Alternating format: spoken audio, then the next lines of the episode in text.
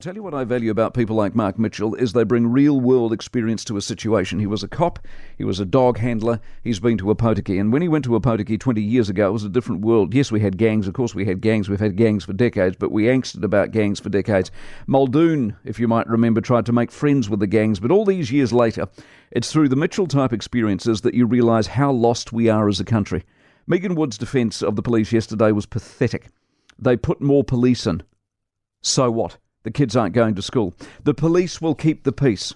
So what? Buses aren't on the road. I bring experience too, and I can tell you it wasn't that long ago.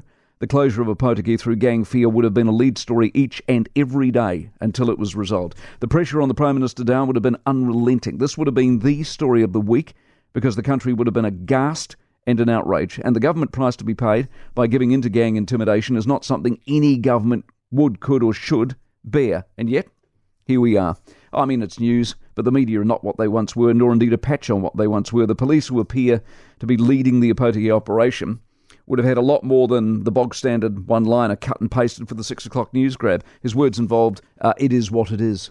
A few follow up questions would have been asked, like, why are you so soft? Why are the gangs running the place? Why aren't the schools open?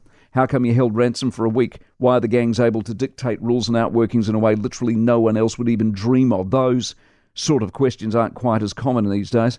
Do the media represent the public's nonplussed view? I mean, are we nonplussed? Are we just punch drunk?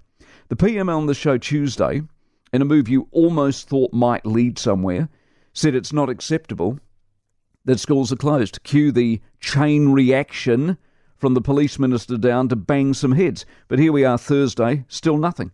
Nothing further from the PM, nothing from the minister, nothing from the police, nothing from the media. Believe me, if you're a little bit younger, it wasn't this pathetic. Not always. There have been very different and far, far better days. For more from the Mike Hosking Breakfast, listen live to News Talk ZB from 6 a.m. weekdays or follow the podcast on iHeartRadio.